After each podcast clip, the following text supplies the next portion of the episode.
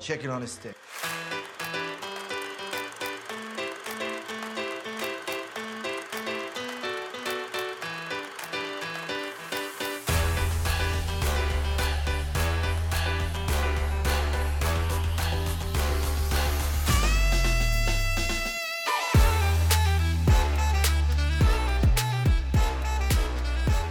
Hi, I'm Patrick, I'm Maggie. and we are Chicken on a Stick. Welcome to another episode. Welcome, welcome. Today we're going to be talking about a Maggie pick, Yeah. and it's going to be. uh, It's kind of timely because we just, the previous week as of recording, went and saw Oppenheimer. Yes. So we're revisiting Christopher Nolan with uh, a movie of his known as The Prestige. The Prestige. So we will be back in a moment to talk about the movie.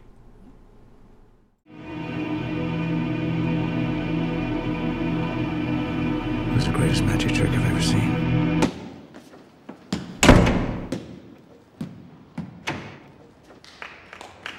Did they applaud when you saw it? The trick was too good. It was too simple.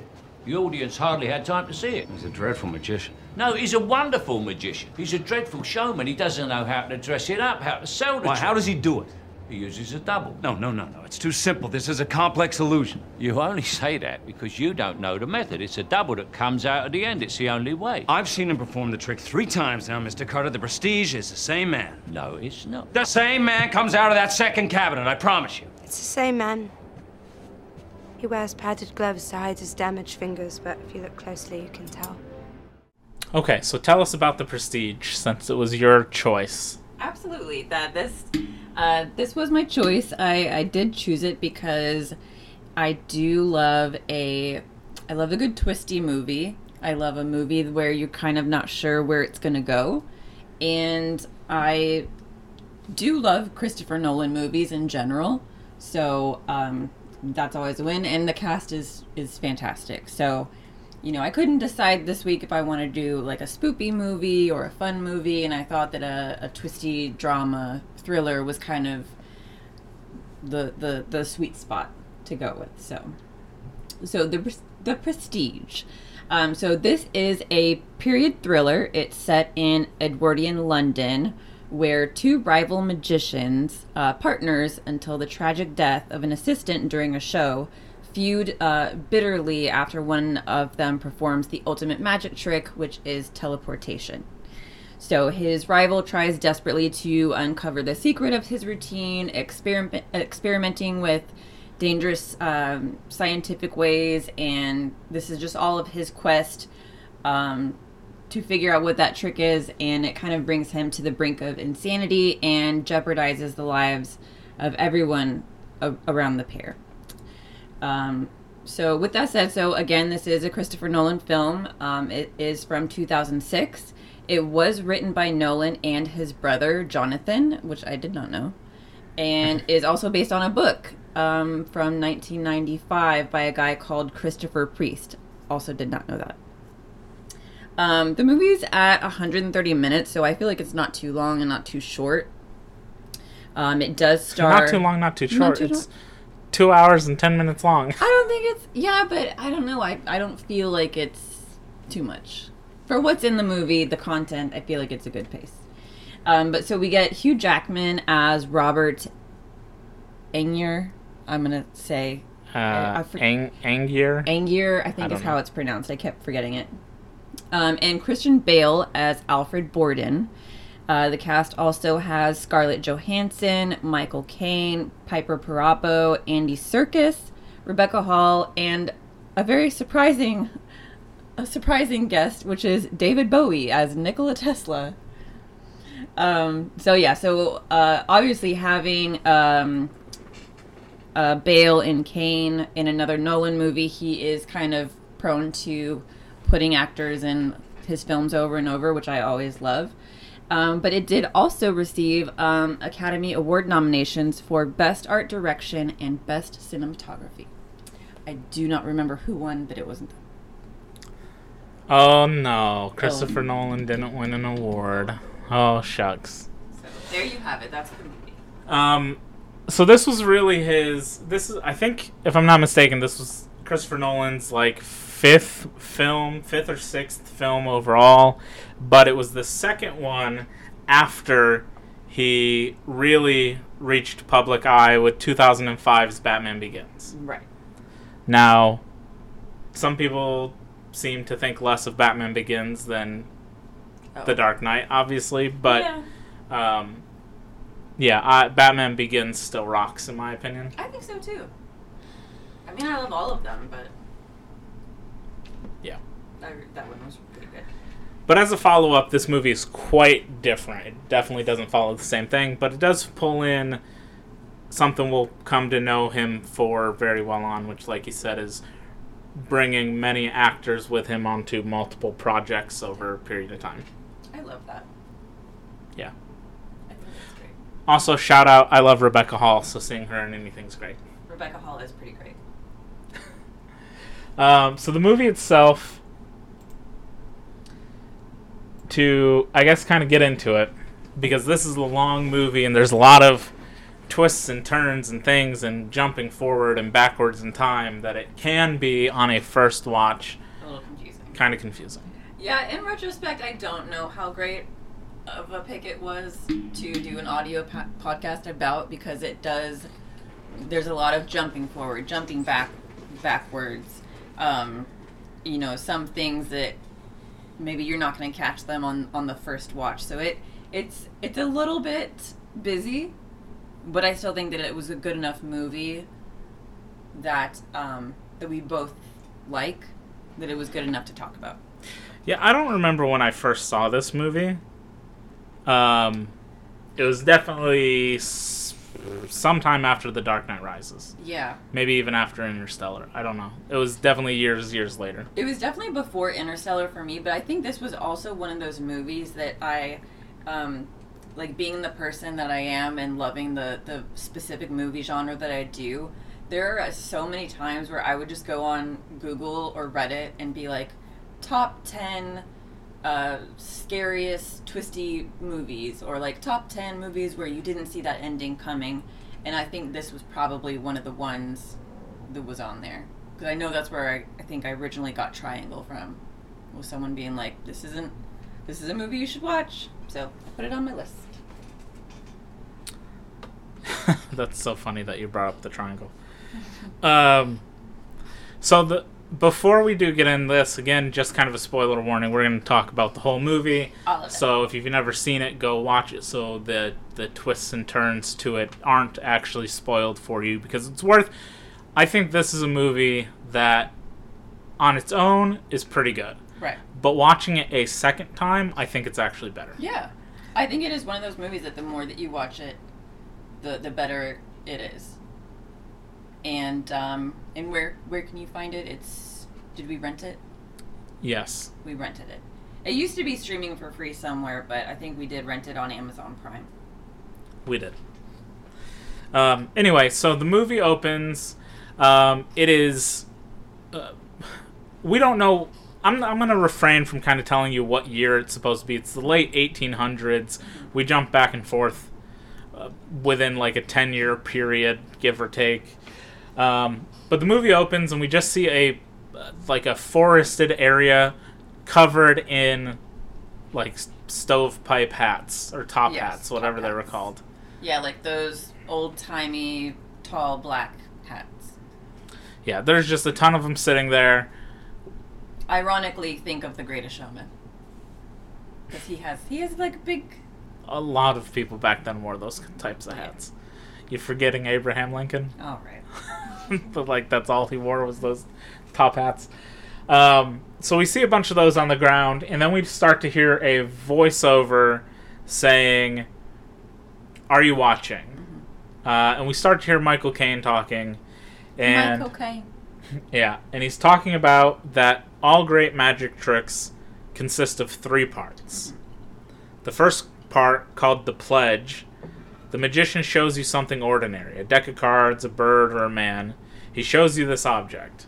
Um, perhaps he asks you to inspect it uh, to see if it's actually real, unaltered, normal, but of course it probably isn't. The second part is called the turn. The magician takes the ordinary ob- ordinary something and makes it do something extraordinary. Uh, now you're looking for the secret, but you won't find it because, of course, you're not really looking. You don't really know. You don't really want to. Uh, you want to be fooled.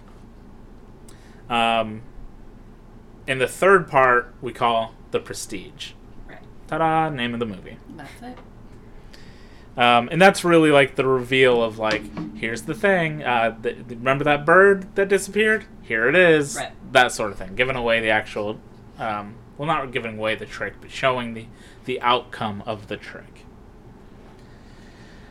Now, while he's doing that, he's kind of showing this little girl um, like a magic trick with like a, a dove or bird making it disappear and then reappear sort of situation, showing it to a little kid.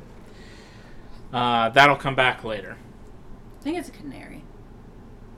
Sure. It's a small yellow-ish Yeah. white bird. Tweety bird. Sure. Canary. Is that what Tweety Bird's supposed to be? Yeah. I guess I didn't ever know that. I suppose that makes sense. You learned something Um, we then cut to seeing a crowd watching a magician do an act. And he asks for some volunteers. And we see the crowd, and in the crowd, we see Christian Bale and Hugh Jackman, or Alfred and Robert. And they both get up on stage. They're called up there with a cup um, to work with the assistant, this this woman, and what they're asked to do is to bind her ankles and her wrists. Right. So Alfred ties her wrists, Robert ties her ankles. Right. We'd immediately know that they're obviously plants, which means they're in on the act because Robert, without hiding it at all, kisses the woman on the leg. We find out that that's his wife Right. um, in a little bit. And she's like your classic magician's assistant. Yeah. Um, Michael Caine is off to the side, off the stage. He's watching the act take place. We see him pick up an axe and a, and a stopwatch or a pocket watch to keep track of time. And basically, what's happening is they bound this woman's wrists and ankles because she's being hooked onto a rope Yeah. or something and being lifted into the air and dropped into a tank of water. Right. And the tank of water is going to be locked, and it's a old like escape this locked yeah. tank of water trick. They pull up the curtains, and then there's a time limit, and Michael Caine is keeping track of the time. And the the magician kind of walks around the thing. Hugh Jackman, Christian Bale kind of stand to the side.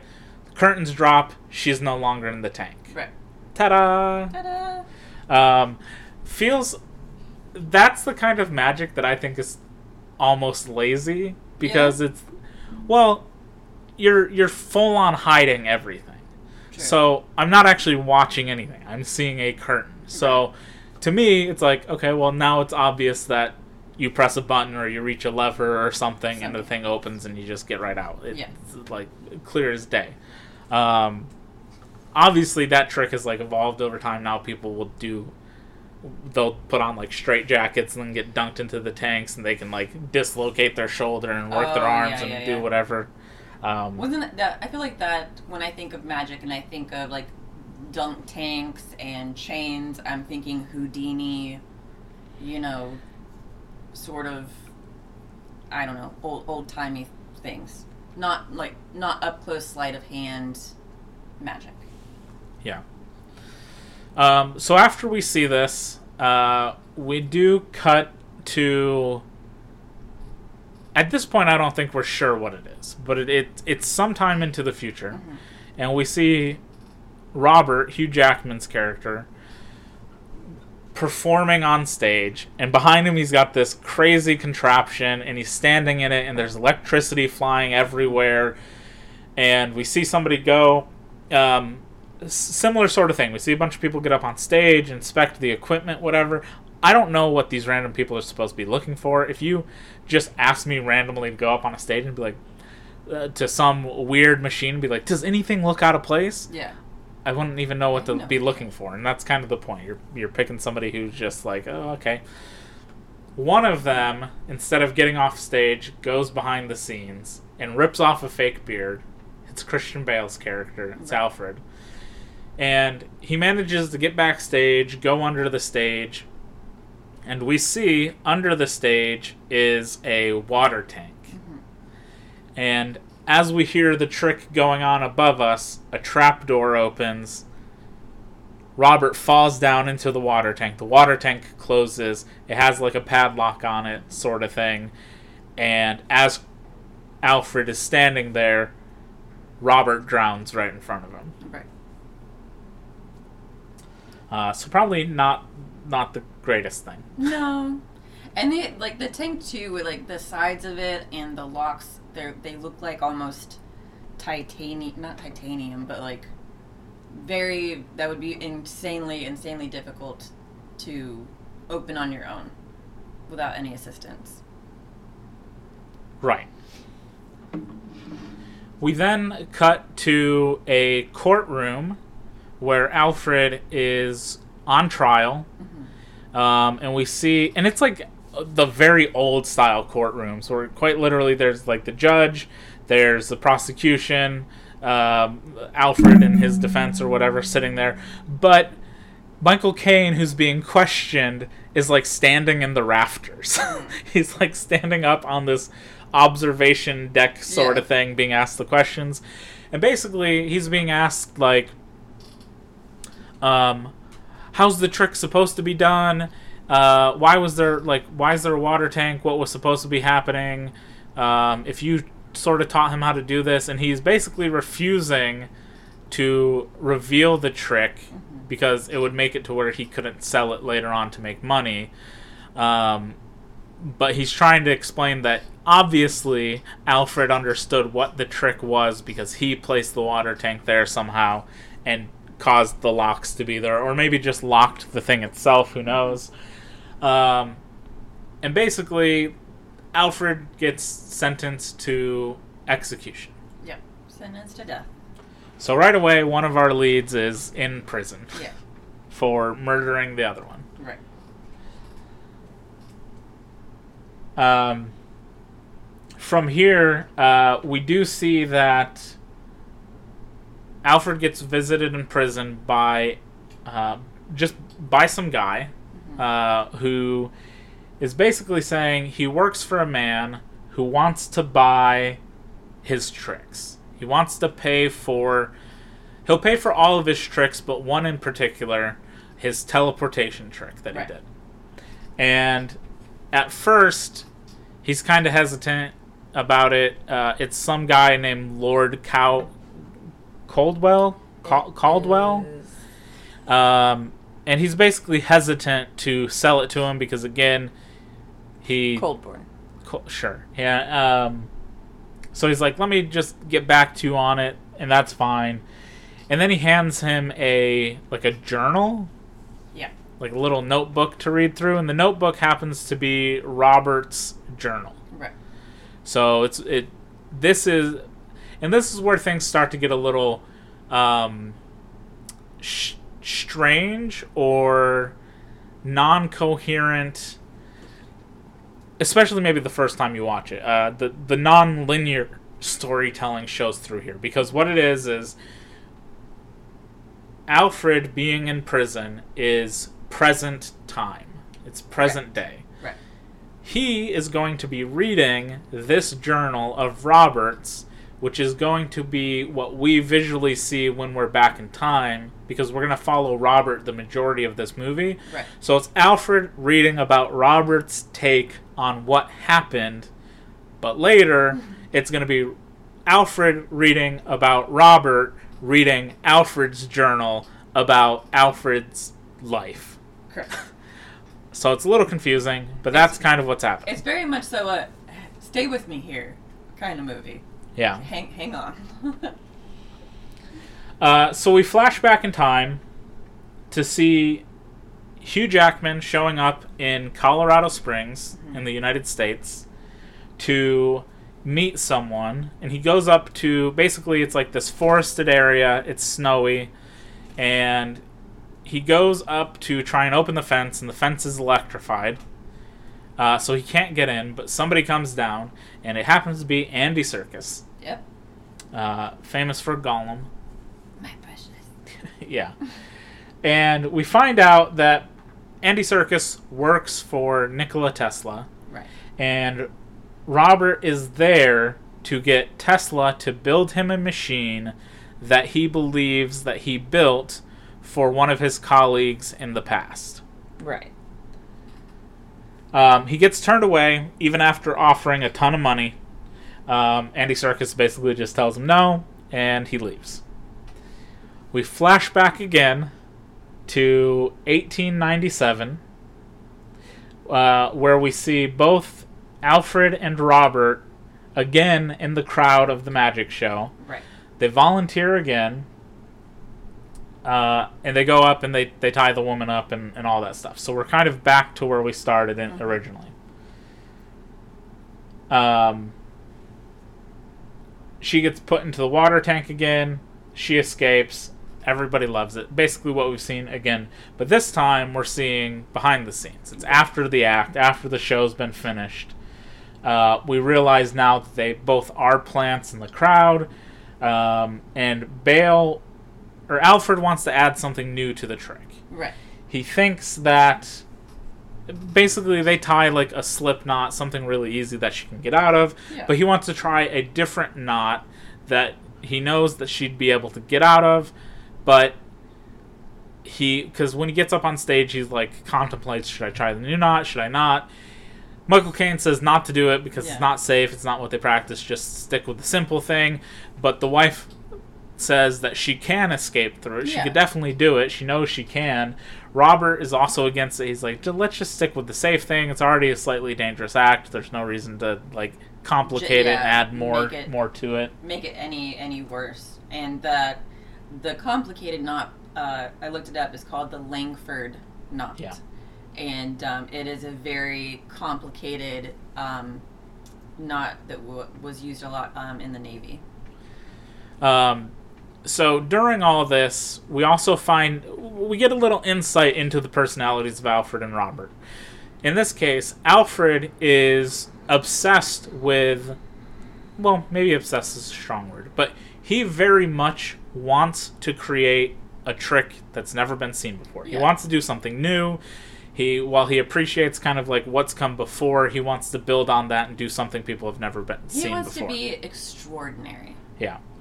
Whereas Robert is perfectly fine with doing the big tricks that people love to see because he you know they're they're tried and true uh, there's nothing too dangerous about it you don't have to worry about it flopping Yeah, people he- will come to see it and enjoy it He's not interested in reinventing the wheel. Yeah. Basically, you know, he's not trying to be a hero. He just wants to entertain people and give them what they want. Uh, so Michael Caine basically challenges them, uh, most mostly Alfred. He's like, if you want to try a new trick, if you want to see something new, uh, go see this Chinese man who does a magic show, and if you can come back and tell me, and he sa- basically says this to both of them. He kind of challenges both of them because they both end up wanting to do it. If you can go and tell me how that Chinese man does his trick. I'll give you 10 minutes on stage to do your own little trick. Yeah. So you'll you'll get some time to show off and do your own thing.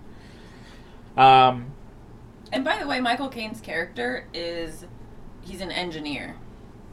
Like Yeah. he like he engineers like the the mechanics and the the behind the stage things. So he's that's what his, his he helps put the shows on. Yeah. He does a little promotion, Mhm. uh, venue hunting, that sort of stuff. But Right. yeah, he, he does a lot of behind the scenes things. Uh, so both Robert and Alfred go and watch the show, and it's a it's I want to say it was called like the goldfish in the jar glass or something.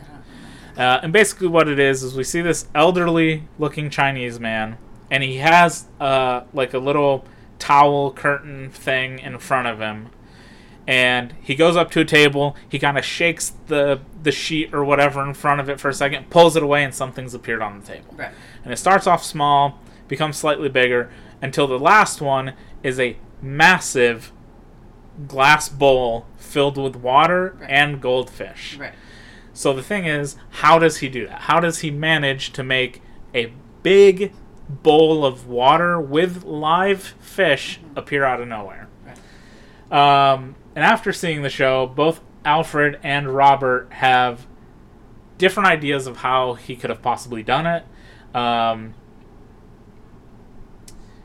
Alfred happens to think that the entire persona of the old Chinese man is an act. Right. That he's not actually elderly, that he just dresses that way and acts that way in public, Mm-hmm. where under his, the way he walks kind of like crouched over and kind of wobbly, is because between his legs, Right. he is carrying this bowl. fish bowl with water and goldfish in it Right. Just for the act.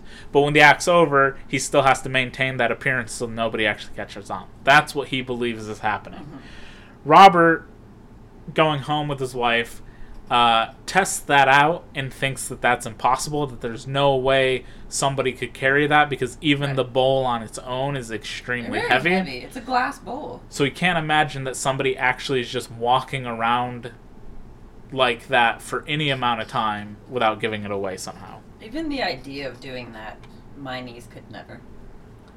yeah, never. Not even a tiny little fishbowl. Not even like a betta fish thing. Um, from here, we see Alfred uh, assisting on a show, uh, just a little small show that he's helping out on, and he's doing a. He's helping the magician do like a disappearing bird act, Right. and it's the bird's in a cage. The cage gets like smushed, and then he pulls out from under a little rag. There, here's the bird. They The put it in a new alive cage in the crowd, we see Rebecca Hall, who is with her nephew, and the nephew is crying from seeing this. Like, why did you kill the bird? Where's the bird? What Which is happened? Exactly what I would have done. Um, and Alfred sees her, and he's kind of, you know, love at first sight sort of thing. Walks over, sees the crying kid, and is like, "No, look, here's the bird. He's safe." And the kid goes, "No, where's the bird's brother?" And he's like, "Smart kid." This is where it is revealed that they do, in fact, kill the birds. Yep. That they don't. When they smush the cage, they're crushing the bird, Yeah, I know. and then they just pull out one that is, you know, Not looks crushed. the same. Yeah, I didn't. I really don't like that that part of the movie because they do it with rabbits too, and that's real sad. They just be killing them left and right. yeah. Um, we see Alfred has taken them out to lunch, uh, and then he walks Rebecca Hall home, and he gets a little fresh with her. He's kind of like, "Hey, can I come in?" Yeah. And she's like, mm, "No," and so she just rejects him. I'm a lady. Um, and he walks off. And as she goes in the door and shuts the door, he's already in the apartment. Yeah, creep. So he somehow like broke and entered into her apartment without her knowing. Yeah, And this is sort of I, like I don't thinking about this part mm-hmm. too much is going to make you realize that I can't imagine any sort of world where it actually makes sense of how it was Yeah. pulled off. Mm-hmm.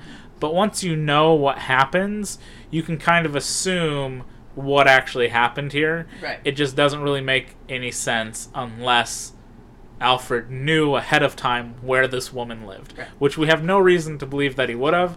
So, how he ended up appearing in her apartment when assumedly the only entrance outside of like breaking through a window is the door makes no goddamn sense.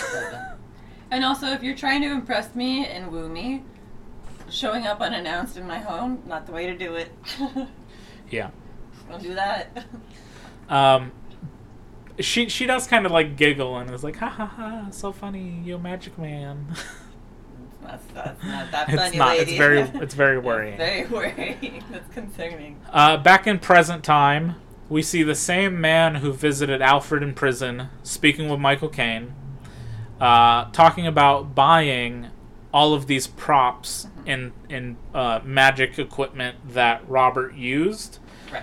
and among them is a I don't really know how to describe it. It's almost a pyramid shape, but it's not quite. It's rather thinner than a pyramid Yeah. and like more lengthy, and it's definitely not a pointed top. Um, If you've ever seen like a classic uh, metronome, that's exactly what it looks like. It's sort of a pyramid, but not quite. That's what a metronome looks like. A classic one. yeah. Um, and basically, Michael Caine is just like, look, don't buy this one. It's it's not worth it. This is basically what got him killed. It's it's it's not worth having. Um, and then we cut from there. Um, oh no, actually, we do see at one point the guy asks like, "Is this the water tank where it happened?" He's like, "Yeah, Oh, that's yeah. that's the tank where the thing actually happened." That's the one. Um, and and he does mention that that tank was important to Robert. Well, not that tank specifically, but the trick was very important to Robert and Alfred for reasons. right. Um, this is where we cut back to kind of find out what happened and why the water tank holds any sort of significance in the story or to the characters. We see the woman doing the water trick again. Alfred and Robert again get brought up on stage to tie the knots, except this time Al- Alfred, I almost said Albert, Alfred does try the different knot. The Langford knot. Um, she does kind of give him like a nod, like "Let's do it. I can, I can, I can get out of this, no problem." this. And they lift her up. They put her into the water. Michael Caine grabs his stopwatch, grabs the axe. We're watching the the curtains go up. we don't see anything. Although this time it's going a little bit longer than it should. When the curtain drops, she is still in the tank, She's and Michael Caine runs out with his axe to try and break the glass. Yeah. But by time he does, too late.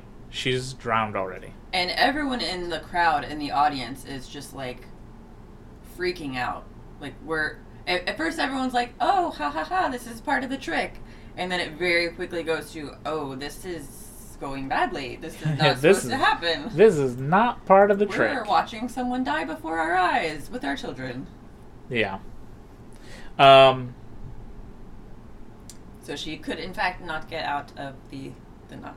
Yeah, and this is where you asked me at one point here if, like, do they not know CPR? Oh yeah. And then we learned that CPR, as far as we know it, uh, was not invented until 1960. I had no idea. I just don't understand how. No and again, that's at least that's at least to the degree of in which we know CPR as CPR. right. Was 1960 uh, as far as like where it got like widespread implement uh, uh, implications into saving people from drowning and stuff like that. They just kind of left her there, like Could be that something existed before that where maybe they tried to shove like their hands down your throat to get you to uh, gag up water or That's something or like idea. punch you in the back who knows but I mean, even that sounds better than not literally doing anything. Doing nothing? Yeah. Which is what they did.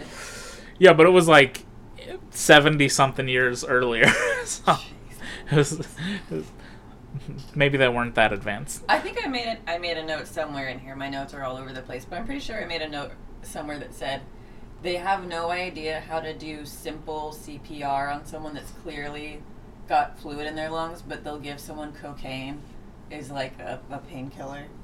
Like, Make it Yeah. make sense. But yeah.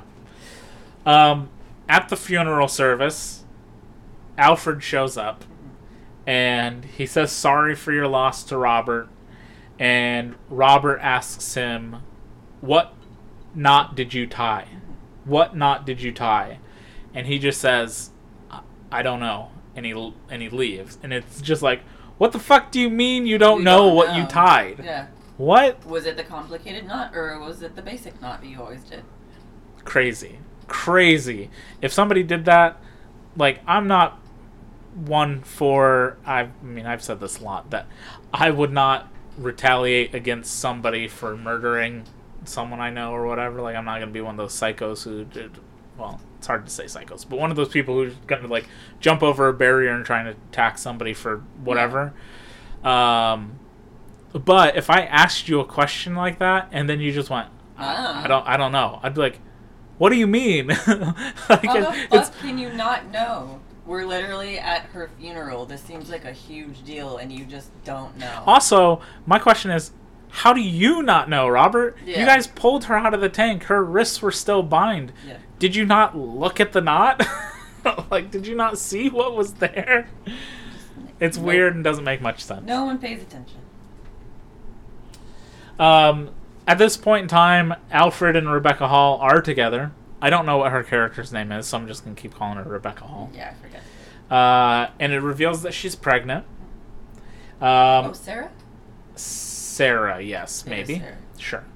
Um, and he's struggling to find steady work after what happened.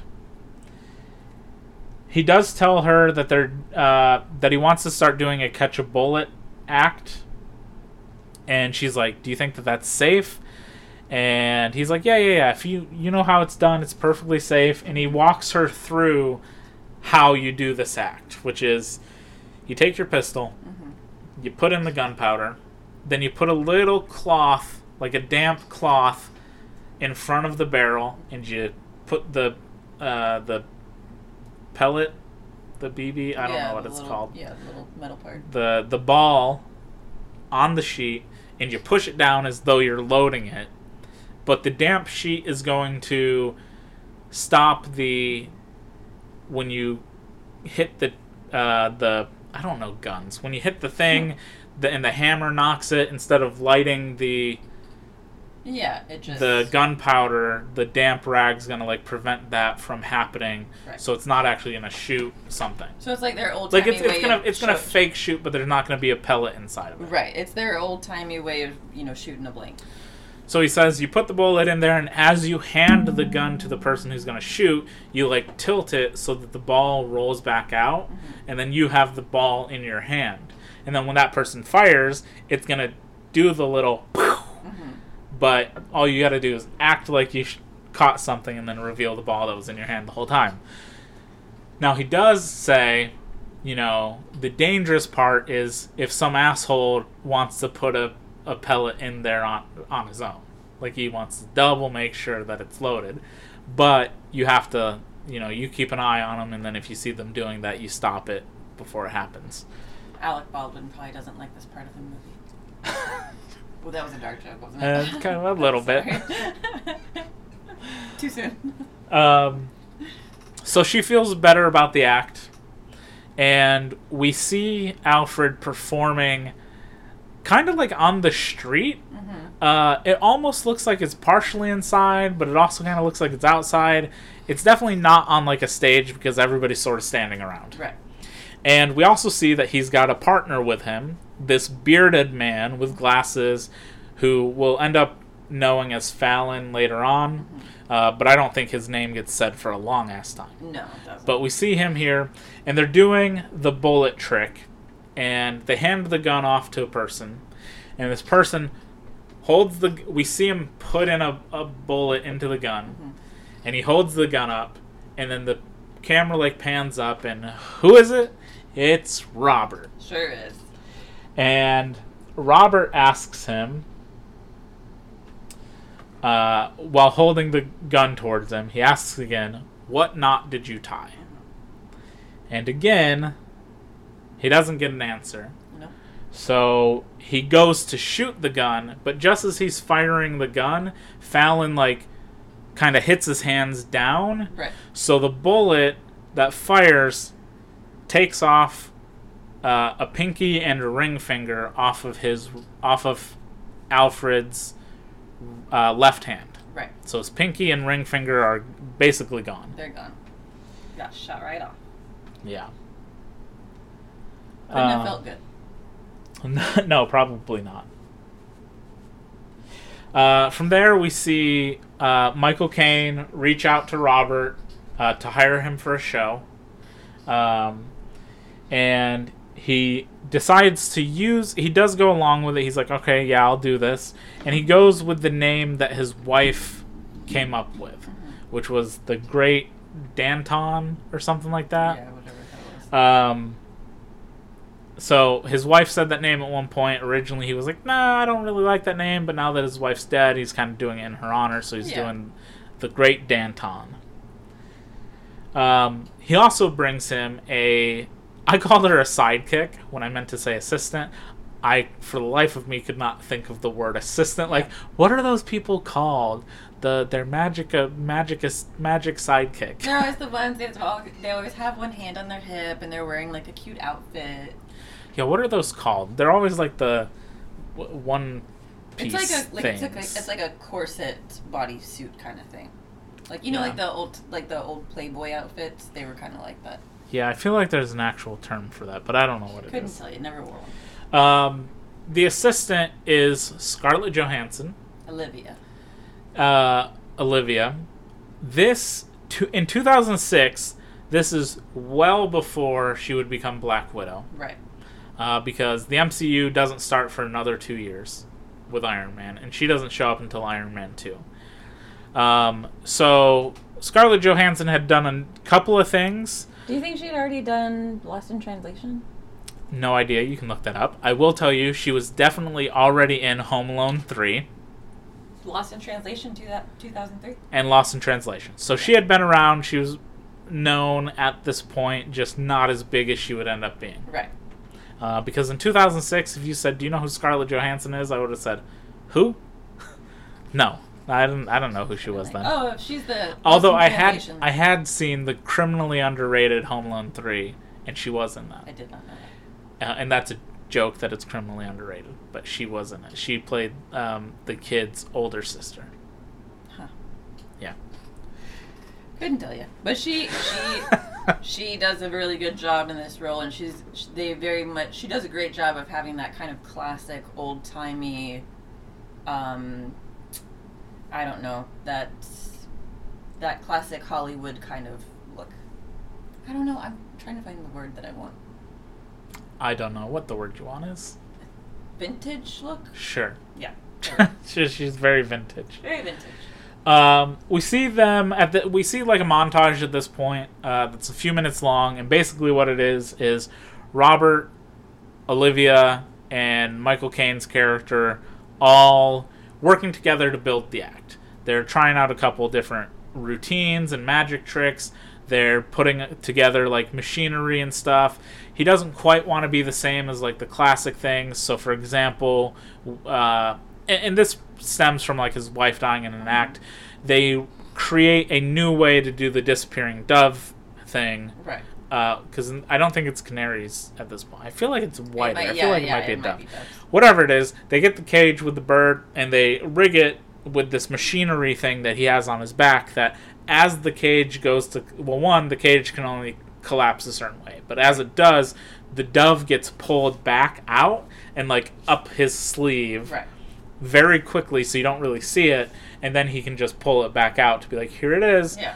Um, and it's done in a certain way that like everybody has to have their hands in a certain way, and it kind of like a- hides the the bird getting pulled out of the cage. It's a very well-oiled machine.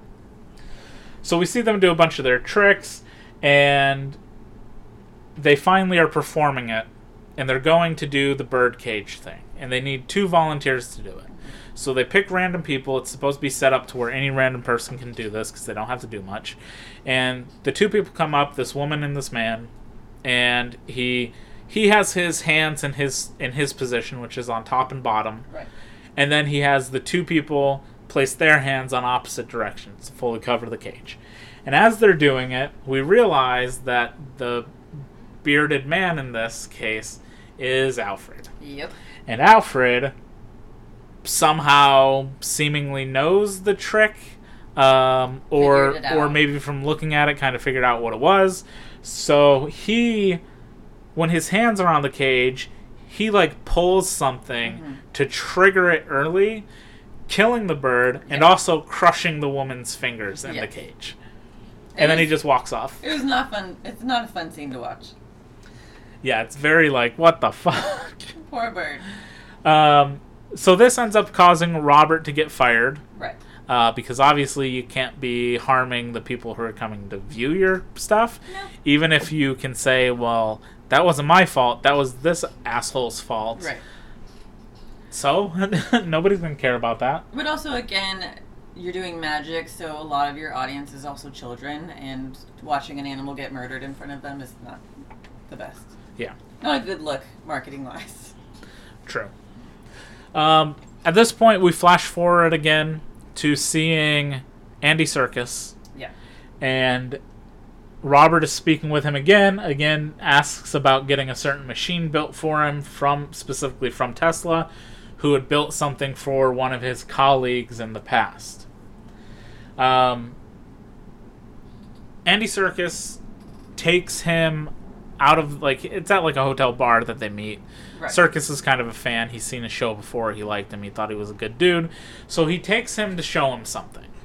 And they go up to this empty field, mm-hmm. and it's snowing, and it's nighttime, and it's empty. And they stand in a specific spot, and he's talking about how Tesla is up here building something. Mm-hmm. And we test it every single night, but we wait until all the power is out in the city because Tesla doesn't want to take any power from people. Right.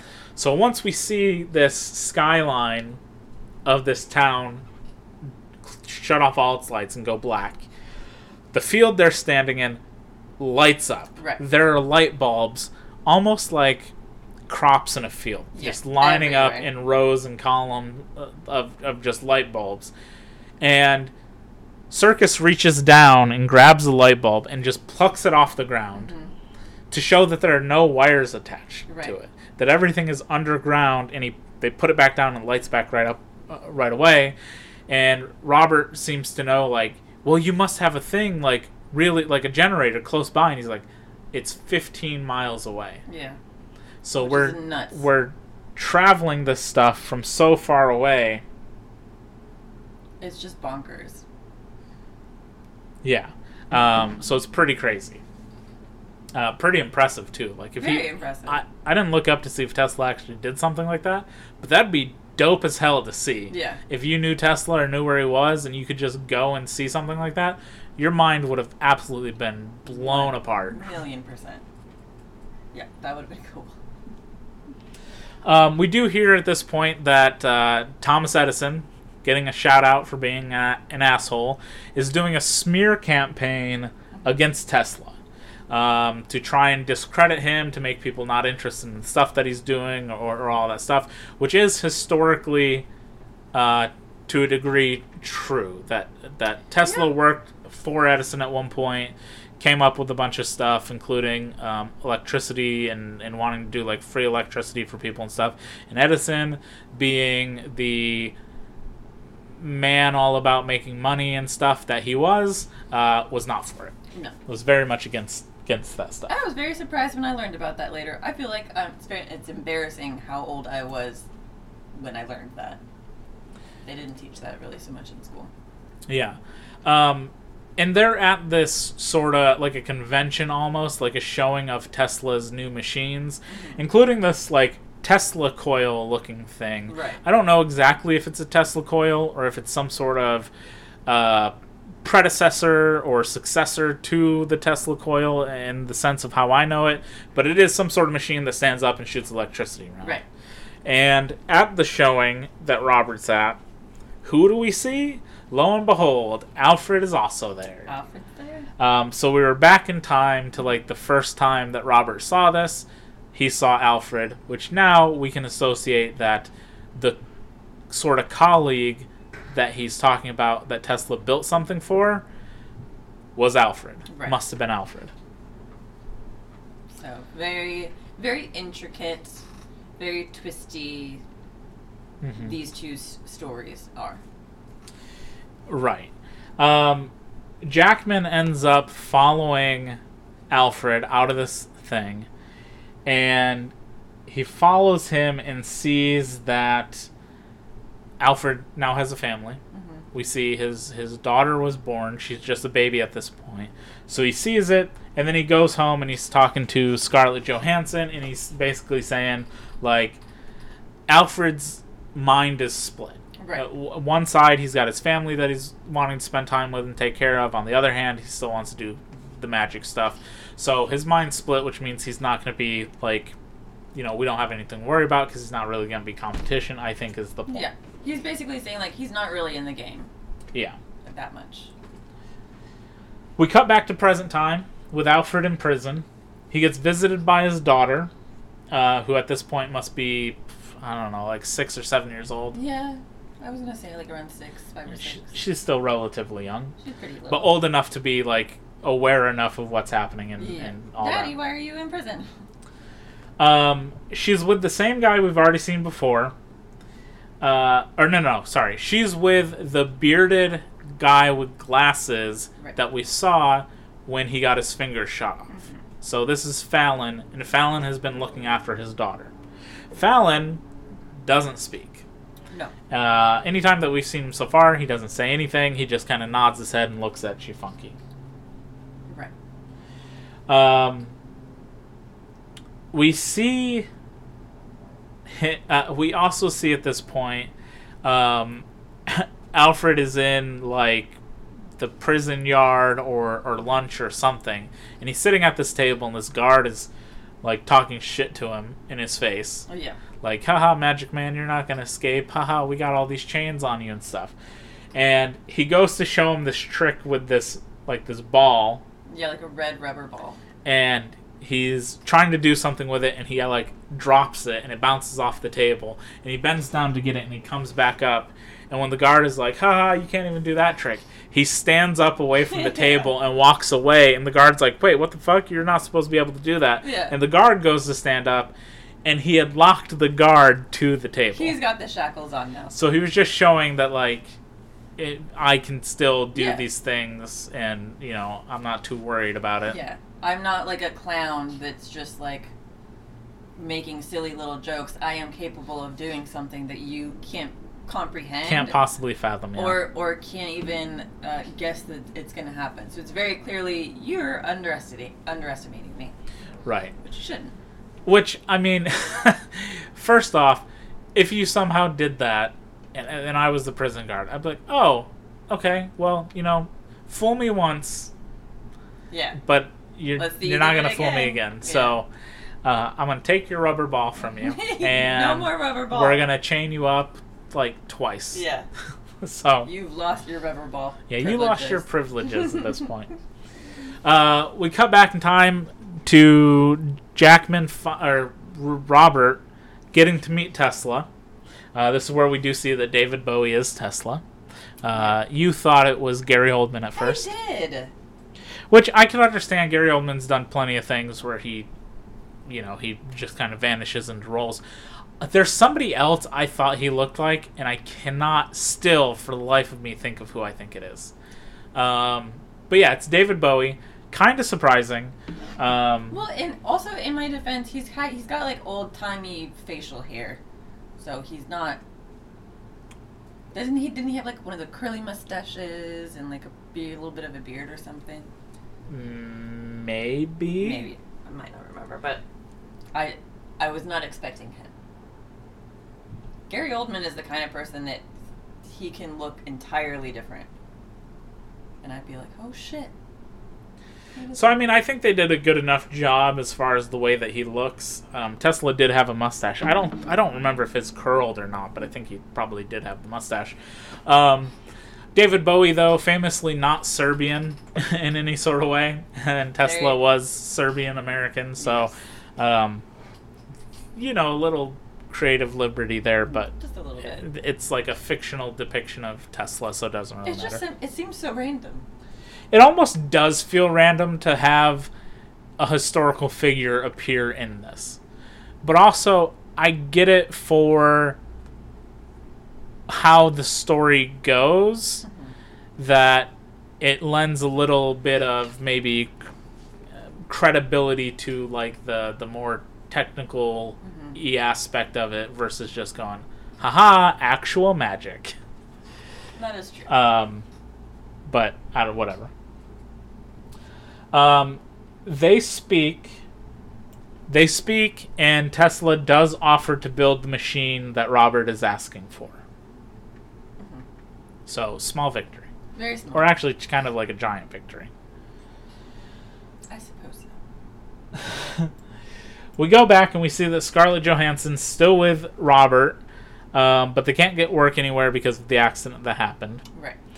Um, so, what they decide to do is they hear that Alfred has a show that he's doing, and Jackman goes in a disguise to watch Alfred's show, and this is where we first see the teleportation trick. Right. And what it is is when he's on stage, Alfred has that rubber ball we saw at the prison, so the red rubber ball, and he on each end of the stage he has this wooden box with a door. Right. And in the uh, and what he does is he walks over to one of them. He walks to stage left, or stage right, technically left if you're viewing it from the audience, but Right. stage right on his end. And he gets over there and he takes the rubber ball and he bounces it over to the left side of the stage, and he gets into the box, and then he comes out of the other box and Right. catches the ball.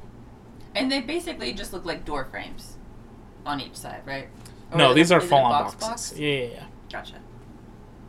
But yeah, we're. It seems crazy. Yeah, it, it's like wow, how's he doing that? Because Yeah. it it's definitely it's not necessarily instantaneous, but it's within a second or two that he's appearing from one side to the other side. Right. Um, So the audience is very. Holy crap. yeah, it's something that nobody's seen before. Yeah. So it's something new. It's very impressive. It's interesting. It's like how did he do this? Robert is pretty blown away by it, and he wants to know how he does the trick. Mm-hmm. So he talks to Michael Caine and Scarlett Johansson, and he's like, "How? I need to know how he does this trick." And Michael Caine says, "The only thing, it it has to be a double. There's no other way he could get from one side of that stage to the other that quickly. It has to be a double." It's impossible. And Robert refuses to believe that it could be a double because he's like, I've watched it f- five times. He says he's watched it a number of times, which is crazy that you're like that obsessed. Calm down, dude. He's a very obsessed. Um, like he is. But he refuses that it's a double. He has to know what the trick is. He's confident that there's something else going on. Um, even even Olivia thinks that it's the same person. Also Right. thinks that it's not a double. Um, that's got to be the same person. She thinks though because his hand is missing those fingers, and he has to. He wears these gloves to make it look like he's still got fingers versus just showing him only having three yeah, fingers. this little. So she believes it's got to be the same person because of that. Because how else could you fake that? Right. So they decide to replicate the trick, kind of put their own little spin on it. But what they're going to do is, until they can figure out for certain how he does it, they're going to get a double. Right. Because that's the only way Michael Caine can think that it's possible to happen. So they need to look for somebody who looks like Hugh Jackman. Right. Good luck with that. Um, right. Um, Caine still pushes that Alfred uses a double to do his trick because that's the only way he knows how.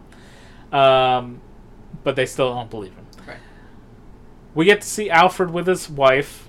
Uh, they buy a house. So a nice little Yeah. fun thing there. We bought a house because his, his trick is going gangbusters and everybody wants to see it. Making all the money.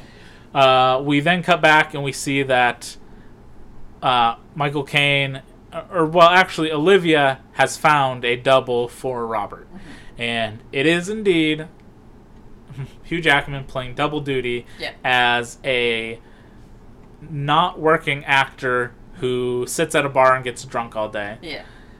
who just happens to look exactly like Hugh Jackman. Yeah. Uh, not, except he might, I think he has like sideburns or mutton chops going on that they got to shave Yeah, I think that he has like mutton chops, and he's also he's not he's not very pleasant. Like he's a little off-putting, I'd say. yes. Well, I mean, he's a drunk, so Yeah. that's definitely He's, he's just very excited that he can be involved in something. I guess. right. Uh, we see them working on the trick, and what they do is this is the one you were talking about, where it's two door frames Oh, there we go. set up, and they're facing each other on stage. So they're not facing the audience, but they're facing each other. And what'll happen is Hugh Jackman will open one of the doors and walk through it to show that like this is a real doorway. I can walk through it. Right. But what he, when he's doing that, he opens the door a certain way. Right. And then what he does is when he's doing the trick, he pull so he opens the door. Uh, he pushes to open the door when he shows the trick, or maybe he just doesn't open it all the way. It, it's something like he doesn't open it all the way, or he doesn't hit it a certain way to trigger the trick. But he'll walk through it, and be like, "Look, it's a normal door frame, no big deal." And then when he does the trick, he pulls it fully to obscure the view of himself, mm-hmm. and then a trap door opens. He falls through the stage, hits like a bed of pillows or Yeah. something, and On the other side, the double gets raised up out of the floor Right. and walks through the door. Ta-da! Ta-da! He doesn't have to say anything. He Nope. doesn't have to do anything. He takes a bow, waves, gets off stage. That's, That's all it. they're asking this guy to do. You just gotta look the part, not be a problem, not be wasted, and that's it. Bing, bang, boom. We're done. Yeah. During all this, Scarlett Johansson does kiss Robert. Uh, so you know she's got the hots for him. She sure does. He didn't sound like he turns her away or anything, but you know whatever. Um, as they're sitting there, they do feel pretty happy about the trick, but he still wants to know how Alfred does his trick because he Right. does not think it's a double. We then see Michael Caine brings out the double on stage. Um, and they're like, wow, he really does look like me. Well, he should because he is you. Yeah. um, but they're like, okay, well, you look the part, but can you like present yourself as me? Right. He doesn't have to speak, so you don't have to worry about the voice. And he does a little act, a little pantomime of like bowing, doing the trick, waving, making it look good. And they're like, okay, you know what? This might actually work. Right. Now they do realize though that the drunk can't go out in public. He's basically got to stay hidden, Yeah. or else it gives up the illusion. Uh, and he's like, you know, whatever, fine, as long as you're paying me and I can drink, whatever. I feel like a part of him doesn't trust everything that's going on. Um, and he his priorities are just drinking and being in some sort of spotlight that he hadn't been in before. Yeah. But I don't think that he yeah, I don't think that he one million percent trusts everybody. Yeah, we finally we get to see the uh, performance actually happen, and it kills. It, it's very well received. The double does come out and he like bows and, and does things. He kisses Oliv- Olivia on the lips in the middle of the act, um, but everybody happens to love it, so everything goes off great. Yeah, and she wasn't expecting that. Yeah. Um, even though the act is doing really well, Robert still doesn't think that his trick is good enough. He still wants to know how Alfred does his trick. So he comes up with a plan. He wants to send Olivia to go work for Alfred as like a spy. Little And dirty. she's like, "How how would this work? He knows I work for you." And he's like, "Exactly, because you'll go over there and you'll tell him that you want to tell him all of my secrets and how my acts are done. right. And even though he probably won't trust you, he'll still let you be there because he wants to know how I do my stuff. And then, you know, you'll get in there and you'll figure out how he does his stuff, and you'll let me know." It's uh, very. It, it almost at times feels so immature about how back and forth they are. It is extremely immature. like it's two the dumbest. brothers that just one wants to be the better one, and you know who cares how scrappy, and I just want to be better than you, Right. just cause. Um, we cut back into the future, and we see that Tesla's built the machine for Robert. Um, it's this cage-looking thing with like a Tesla coil in the middle, and it shoots electricity all over the place, which is safe to stand in. Uh, they do. Robert does stand in it for a second. You see, like the. It's one of those. You remember those old? I don't know what they were called, but it's something you could get at like a Spencer's gift. It was just a little light thing that shot like electrical Yeah, and it was like a you- globe, right? Yeah, you could put like your fingers on it, and the electricity would go to your fingers or whatever. We never. We my parents never bought us one, but I I remember think having. ever owned one either. I remember friends that had them at their house, and it and it would like some. I feel like I had a friend that would make her hair stand up a little bit or something like that. But yeah, Yes, I know you could do exactly. that. I know exactly what you're talking about. Um, Good times. so while he's standing in the machine, uh, the machine doesn't seem to do anything or work or teleport him or whatever the hell he wants the machine to do. It just kind of craps out, and he's kind of upset. And they're like, "Just give us time. We'll work on it. We'll figure it out. Don't worry." We cut back into back in time, and we see Olivia shows up to Albert and says that his show needs help. One of the big criticisms we keep hearing about Alfred is while he's a great technical magician, he's not a great showman. Whereas Robert is a very good showman, but maybe not the best technical magician. Which I think is hilarious because Hugh Jackman is in The Greatest Showman. Uh, yeah, she loves. That's like your toxic trait. Is she loves the Greatest I Showman. love The Greatest Showman.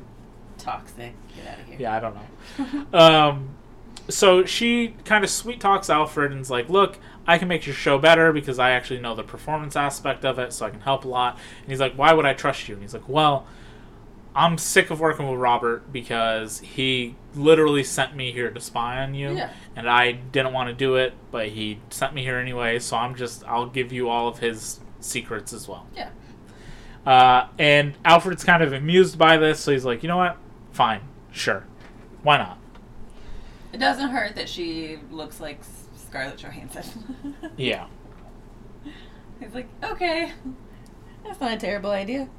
Um, we cut back to Robert, and we see the drunk basically says he wants to blackmail Yeah. Robert. He's like, "Look, I do a lot of I I basically sell your trick. Without me, you can't do the trick. I want uh, these certain things." And Yeah, he's just like, need "What the fuck?" You can't do this without me. Yeah, and he's like, "How? Why is this happening? What What does he think is gonna happen? Like, what's the deal here?" And we find out that Alfred, probably through Olivia, uh, although he probably realized he must use a double at some point, uh, or at least use a double force trick. I assume Olivia must have gave him a little bit more information because Alfred finds the drunk at the bar Right. and goes, "Oh my God, you're the great Danton," and he acts like he is in public. And he goes, "Man, that trick is so amazing! I can't believe how you do that. I know other people who use doubles, and that double eventually kind of like asks for more money and stuff because they're the reason the Yeah. trick works, and blah blah blah." And he just feeds him this stuff He's and gets into his seed. brain Yeah. that basically leads to him sabotaging Robert. Right. Yeah, you you could be making so much money, or you must be making so much money. You must be so doing so well off. Yeah. Absolutely planting a seed in the guy's head. Right. And that all leads to a performance where they go to do the trick.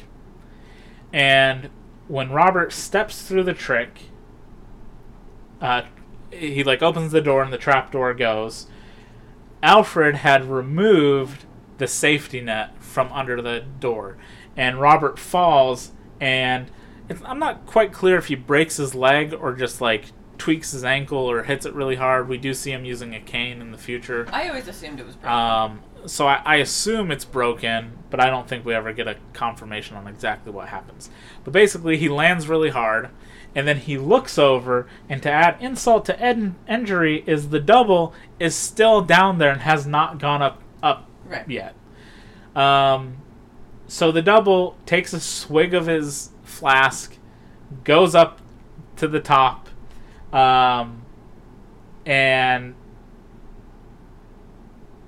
uh, oh no no no sorry. It's not the double goes up. That's not what it is. Um, it's alfred goes up. Alfred is down there not the double. Alfred goes up walks out of the door. Everybody's surprised to see this guy. Right. and then he reveals from the top is the double Right. tied up in a bunch of ropes as if the magic trick was Alfred tying up the Great Danton, and then he uses the stage to basically promote that he's doing a show right across the street. That's what it is. Very. Got a little twisted there. There is a moment where the double is a little slower to go up, and that's when he's trying to do like the power play. Right. But after that, he does the leg thing, and Alfred just takes his moment to basically pitch, "I'll be doing magic next door, Yeah. and it's better." Exactly. Come see me down the street.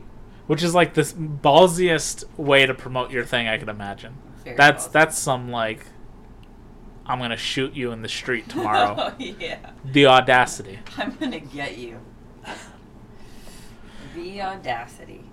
Um, later that night, or maybe a day later, it's not again completely positive when this takes place.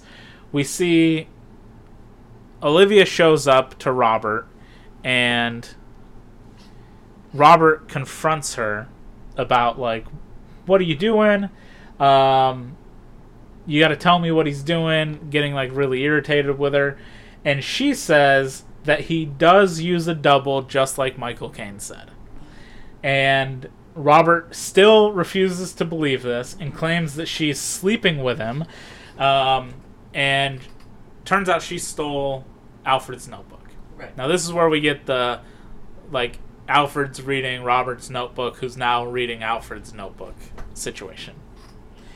Um, so this is where we got it from. We've seen him use it a few times throughout. There's a, a cipher in there that he needs to figure out in order to solve a lot of these um, secrets to his tricks. Um, and Olivia's still sort of pleading with him at this point to like, I still care about you. I don't want to be doing this. Um, I have to bring back this notebook tomorrow, or else he's going to realize it. And Jackman or Robert in the middle of this says that I don't care about my wife. I care about his secrets. Yeah. Which shows that the animosity that he held towards Alfred in the beginning about him basically leading to his wife's death doesn't matter anymore. Now it's quite literally just about figuring out how he does his stuff and upstaging him with it. just absolute pettiness and Yeah. desperation. I feel like. Right. Um, Olivia does admit that she's fallen in love with Alfred, and Robert comes up with this idea to basically go to his shop or or house or wherever it is that he does like sets up all his tricks and make it look like he broke in and stole the journal. Uh, so he goes and like pushes over tables and stuff, um, so that Alfred's like, "Oh, he broke in and took my notebook. Oh no." I feel like it, it should also be noted she knows he's married right now at this point, right? Like she Yes, she would have. She would certainly know that he was married. So she knows that she's the side piece, yeah. and she's all for it. Um, we see the teleporting act again uh, during Alfred's show. This time, it does have a Tesla coil-looking thing in the middle, so this is confirmation that it was Alfred that potentially Tesla built something for him. Um, and after, uh, Alfred says he's going to go on a walk, and he tells Fallon that he doesn't care if Robert comes for him. Um, whatever, he just doesn't care. Right. So he goes for this walk at night, and exactly like he thought, we see Robert there. Robert is sort of tailing him, and Fallon sees Robert, so Fallon starts tailing Robert. So it's it's Alfred is walking, Robert's following Alfred, Fallon's following Robert, who's following Alfred. It's a lot. It there is quite a lot. Um, this is all an elaborate ruse, though, because while they're going, Alfred goes off to like his wife or, or somewhere. Robert turns up this alleyway. Fallon follows Robert, and it turns into a trick because they walk Fallon straight into a trap and they like board him up in like this little coffin sort of thing. Um, Alfred, or not Alfred, Fallon like shoots and and hits Michael Caine with something, but Michael Caine's like no no big deal, whatever. Now he's got an oxygen hole. I don't have to worry about it. From here, uh, we see Robert confront Alfred, or actually Alfred confronts Robert, and Robert just still wants to know the secret to the trick, and Alfred gives him the answer and tells him, uh, "Well, what happens is because they captured Fallon, he's trying to find Fallon, and he goes to this hillside thing, and Robert's there, and Alfred's like, okay, um, and he uh, does he tell him it's a double, or does he say you can find it in the notebook? I think he said something about the notebook. He says something about the notebook is what it is because he knows that he has it, and he goes, "Look, I will give you the answer that you need." And and Robert says, "Well, I don't want just the key to your notebook. I want to know how the trick's done." He goes, "The key will tell you how the trick is done." Right. So he's like, "Fine," and he gives him the keyword for it, which uh, is Tesla. And Robert's like, "Great, I got it. I got all your secrets. I'm out." And he's like, "Oh yeah, if you want Fallon, you can dig him up." They buried this man alive. He's dead. Yeah, uh, well, we don't know how long he's been buried or how deeply he's buried, but he did have a hole in the box, Mm-hmm. which, even if he did, would get filled with dirt. Not, so that is literally not helpful. I, I don't think it was helpful. It probably gave him less oxygen anyway. it probably made it worse. Um, so Alfred starts digging him up. He's like, "I'm coming, I'm coming, my friend, I'm coming." Uh, which is so stupid. Yep. Um, Robert takes the letter that he got, or the the keyword that he got, to Michael Caine to help figure out the trick. This is where we do see that it says Tesla. Sometimes I just get ahead of my own notes, and, and because I write down like brief descriptions of everything that's happening. It doesn't help again that this movie is very back and forth in small, minute things here and there. Uh, so Tesla's the key word. This is why he thinks that Tesla built him something in, in the future and goes to Tesla. We then see uh, a dinner happening. We see Sarah waiting, and Alfred shows up. But Alfred brought company. He brought Olivia, and he brought Fallon. Uh, so now they're just having this awkward dinner with two people who shouldn't be there, and she knows that something's going on between Olivia and Alfred, and it's just extremely awkward. Very uncomfortable. Like, couldn't. Ugh. The idea of awkward social situations like that, I couldn't. I could never. But it, it feels so blatant what he, he's doing. he does make light of a sit- the situation and said there's a new trick called being buried alive. mm-hmm. Ha ha ha ha. Ha ha! So funny. Tee Um, Olivia calls him Freddy hmm instead of Alfred, right in front of the wife, Yep. uh, which definitely strikes a nerve. Didn't like that.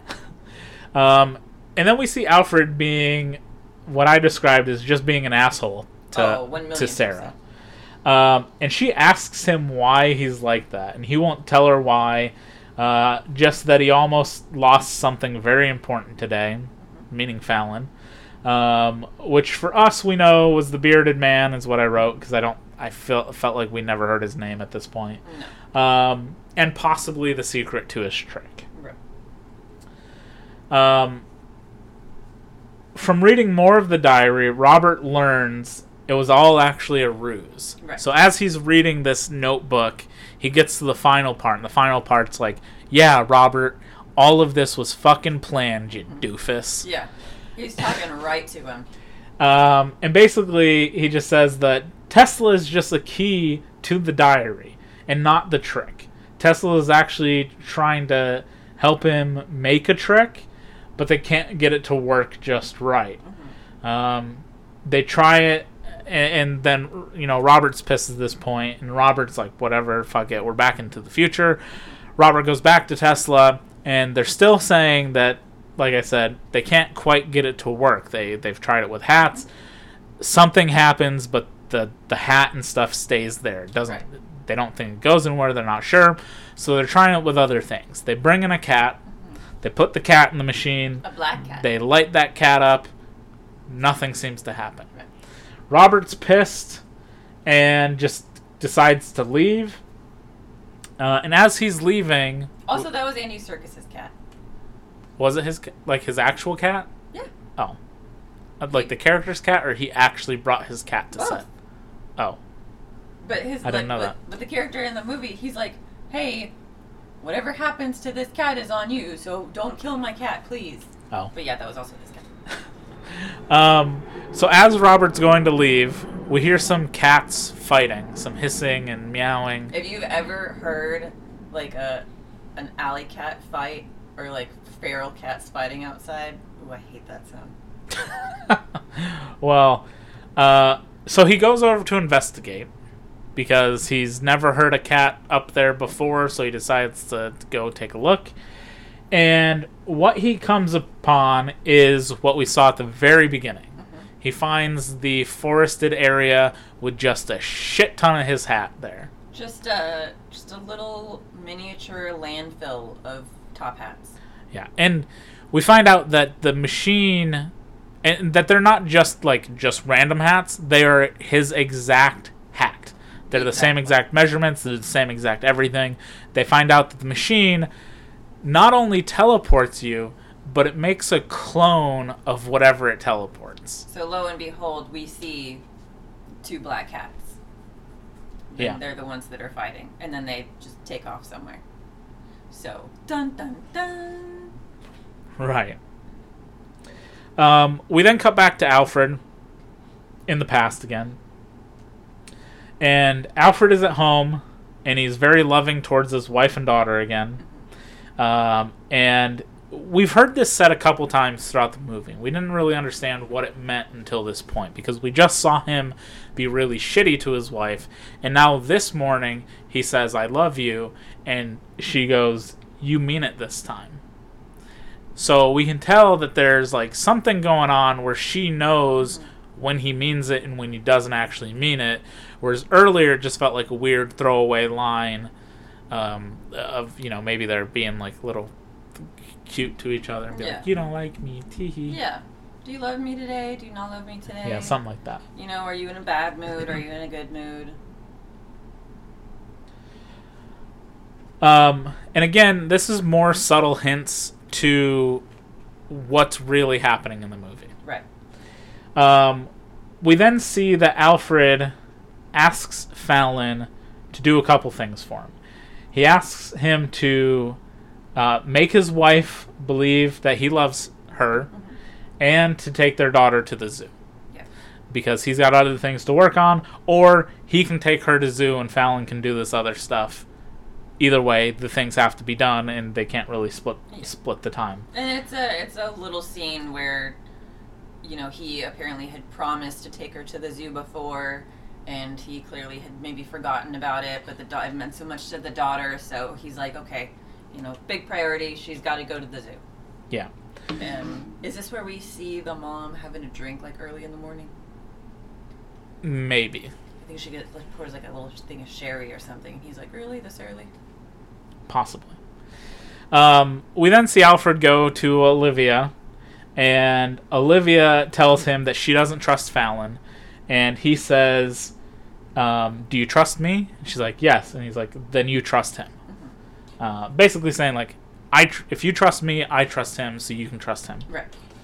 Um, I don't know how much I'd ever buy into that. If anybody ever said, "I trust this person," do you trust me? And I'm like, "Sure." Well, I trust this person, so you should trust them. Eh, I don't know. I've never met them, I so don't know. probably not so much. Um, we're back at Tesla's home, and we see that. Well, Robert goes back to Tesla's house, and we see that some sort of explosion or arson has happened because the building is just in ruins. It's There's in little fires going on. It's it's all destroyed. It's in shambles. There's uh, debris all around that's on fire.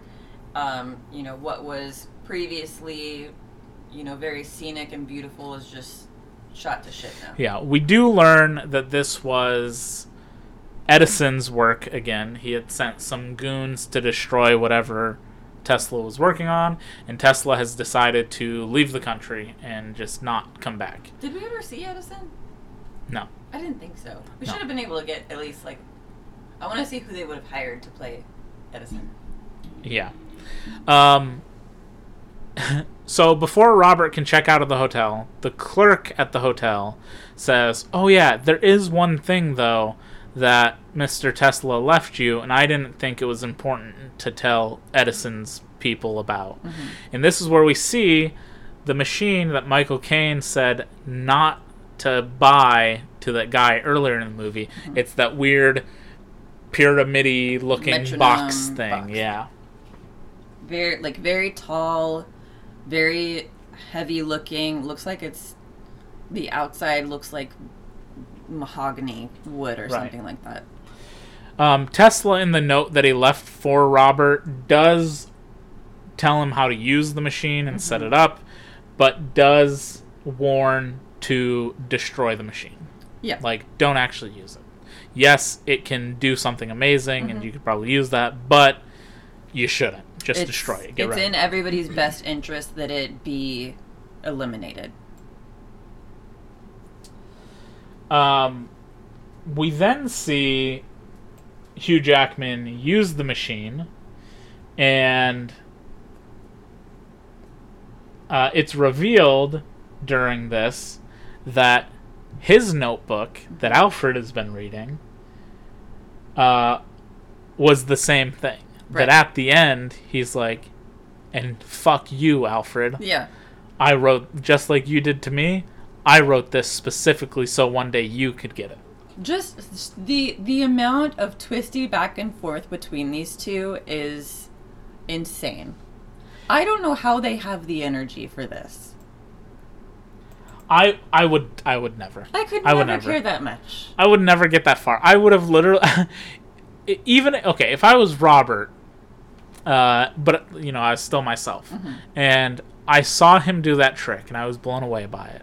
I would go to Michael Caine and be like, how how does he do that? And as soon as he goes, probably a double, I'd go, yeah, that Yeah, probably that, that makes check- sense. that checks that probably out. that probably makes sense. Yeah.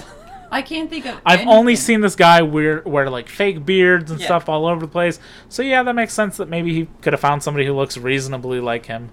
Speaking of which, I also want to know what little boutique in town is just making bank off of selling all of these beard and mustache disguises.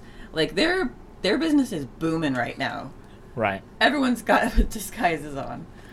But yeah, it's it's I can't think of anything I could possibly obsess over so much to the point that I don't care about anything else. Right.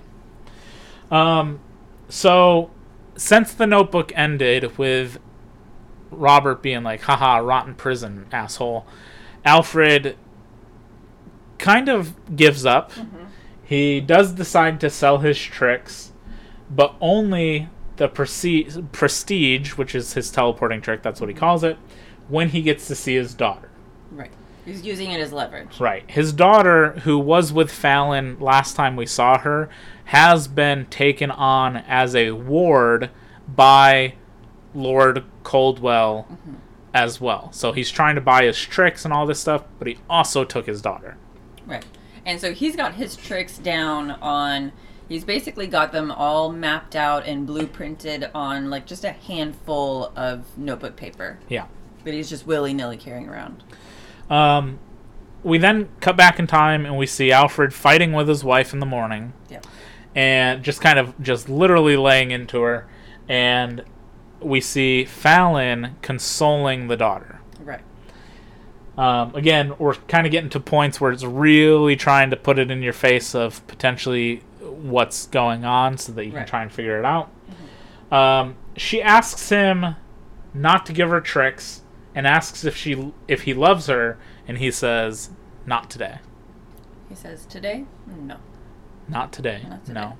Whereas before, you know, it was like today, yeah, I love you. I love you so much today and we're having a great a great day because of it.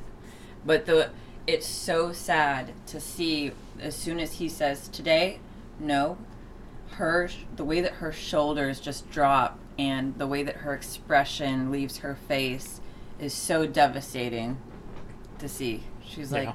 that. I feel like that was literally a, a a switch in her brain going off. Like, why am I even bothering at this point? Yeah. Um, we then see her at Alfred's magic shop, just kind of looking around, walking around. Uh, and then turns into like the darkest moment of the movie Yeah. in that she hangs herself. She's walking around. She's looking at you know these books strewn about uh, the desks. He's got a bunch of bird uh, cages hanging with the canaries and the doves in them, so they're fluttering around. You know, we get a scene where she's kind of running her hand across a bird cage, and I kind of it at the time I thought that maybe that had some symbolism in it. Yeah. that where she you know the room that she decided to kill herself in she was sitting there staring at these birds that were trapped in cages and maybe she kind of felt like that's where she was in life. Maybe it's not that deep i don't know. But yeah but she she just ends it and it's so unfortunate Yep. Um, we then go to Michael Caine, who's having like lunch in this place, and on the bottom of his glass, oh yeah he's like at a bar yeah, he sees a playing card. It's like a king of diamonds or something, and on it is basically an invitation saying, "Meet me at this address." And he goes to the address and he sees a bunch of people offloading equipment into like this theater. And he goes into the theater and lo and behold, it's Robert. Right. And Robert asks for his help setting up a last show. He just wants to put on, you know, get a uh, work at some place for one final big sort of show, and then he'll be done with everything. Like one big last hurrah before he retires or moves on or Mm-hmm. gives up on this crazy obsession. So they show off the new trick, and the guy whose theater it is is sitting there, and the electricity comes on from the like Tesla coil thing, and it's all over Robert and everything, and there's like this big uh, flash of light, and he's gone. He's not on the stage, and the guy's like, "Well, I mean, if your trick doesn't work, I'm not gonna hire you." And then. From behind him, Robert appears. Right. So not only did he do a teleportation trick, which is what he was trying to do, but instead of going from the left side to the right side of the stage, he went from the stage to the balcony. Right. And the guy instantly goes, "Uh, "Yes, okay, we can He's put like, on this show." shit." That was amazing. It's also it was also interesting too to note that when Michael Caine's character walks in, he does mention um, uh, to Hugh Jackman. He's like, "I've noticed that all of your stage hands are blind. Oh yeah, he, so he's got a bunch of blind stagehands because he wants no one Literally no to one." actually know how this trick happens. Yeah. So they're all kind of old. I don't know. They they don't look the best. they, they don't look the best. They've they've come off. The They street. manage. They manage, but uh, but yeah, he does say uh, blind stagehands. That's that's a good move. So everyone that's doing all of this stuff is blind. Very clever, yeah. Um, so he's putting on the show.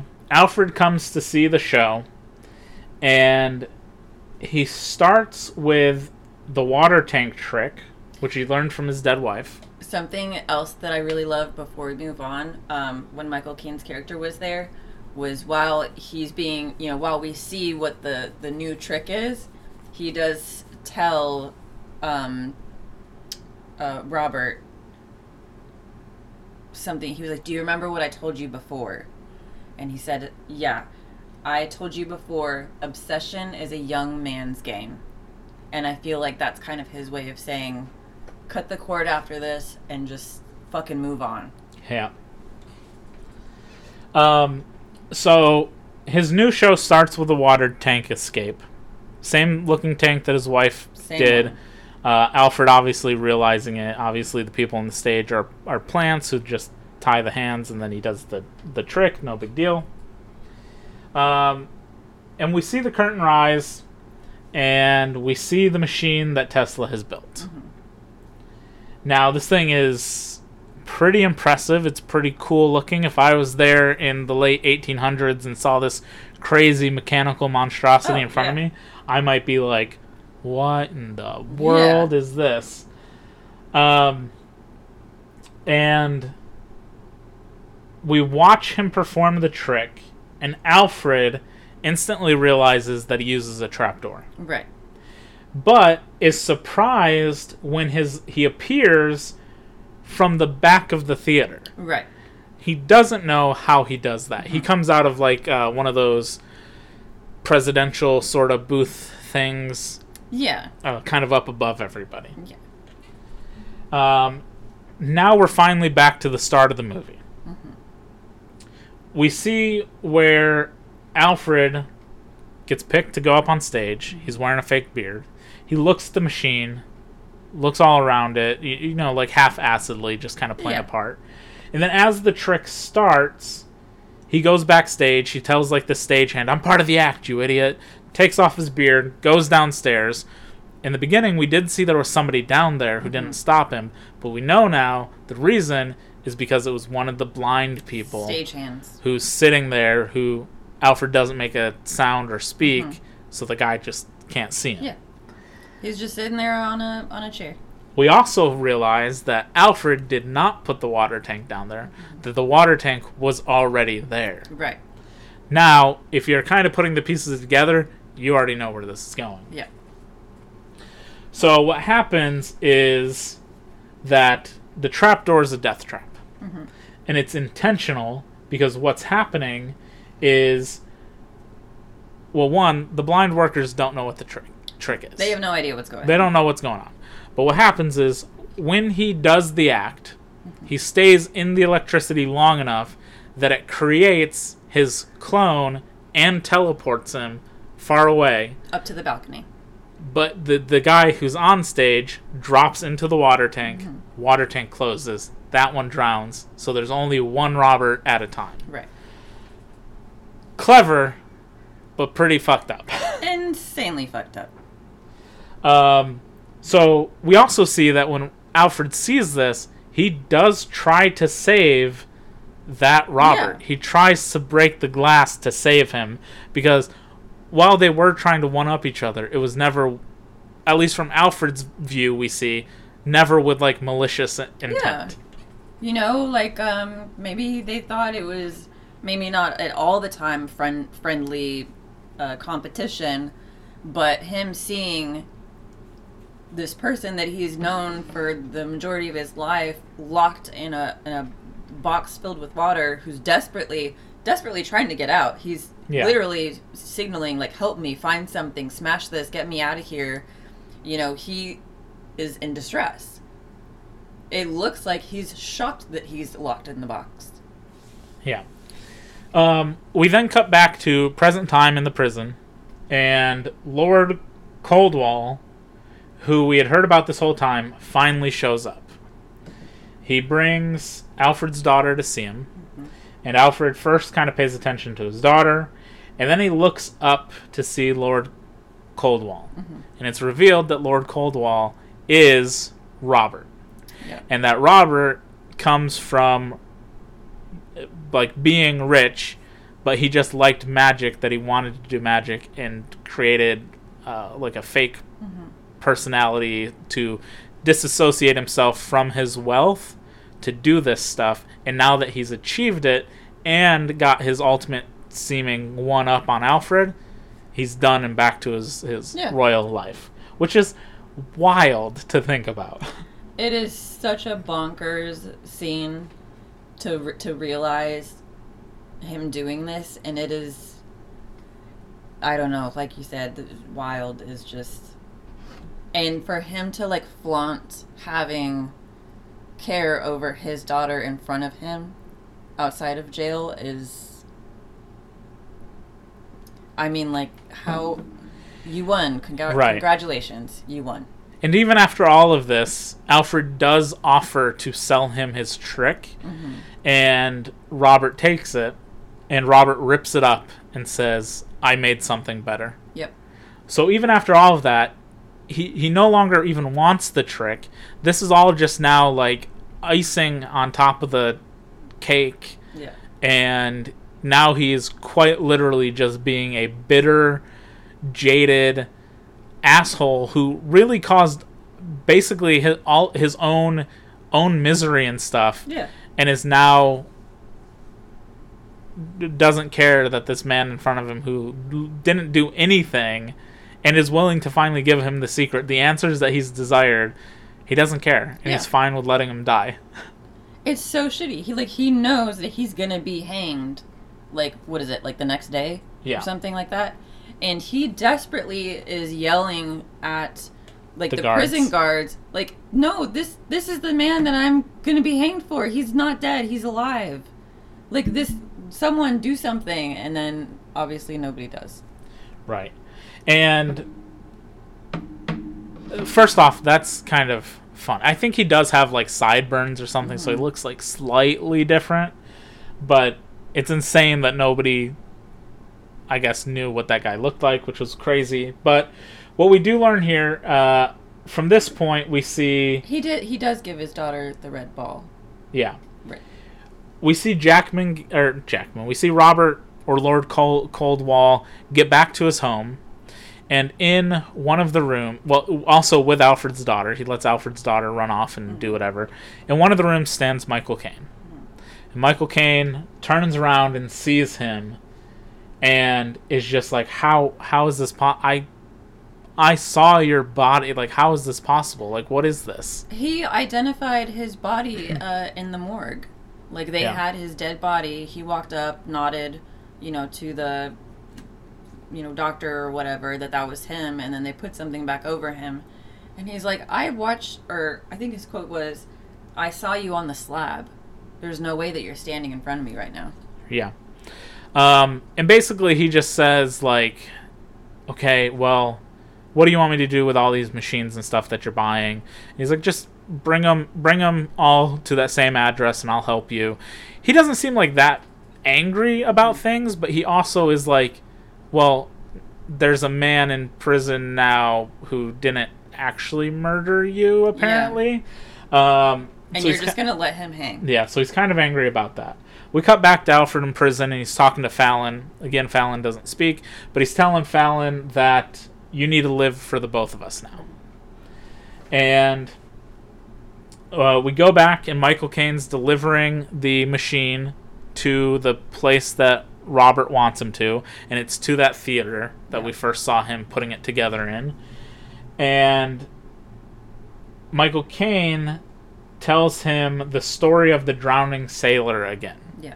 He mentioned the story at the very beginning, but he tells it again, and this time he says um, the story was that the sailor drowned but was resuscitated, and when they asked him what it was like when he died or was dying, he said it was like peaceful. And He said it, it felt like home yeah, and he told that to him whenever Robert's wife died originally to comfort him. as comfort. But this time he goes, I lied to you. He said it felt like agony. Yeah.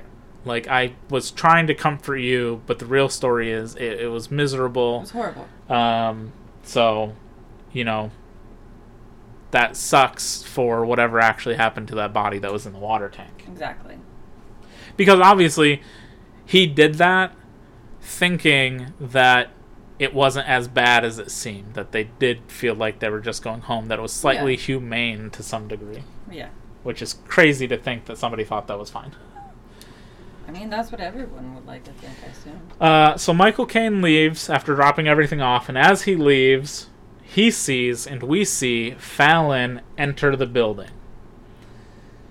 Um, we cut to Good to know too that um, when Alan does leave, and um, he's being taken away, like to he's being taken away to be hanged. Fallon receives the red ball, right? Doesn't he bounce it at him?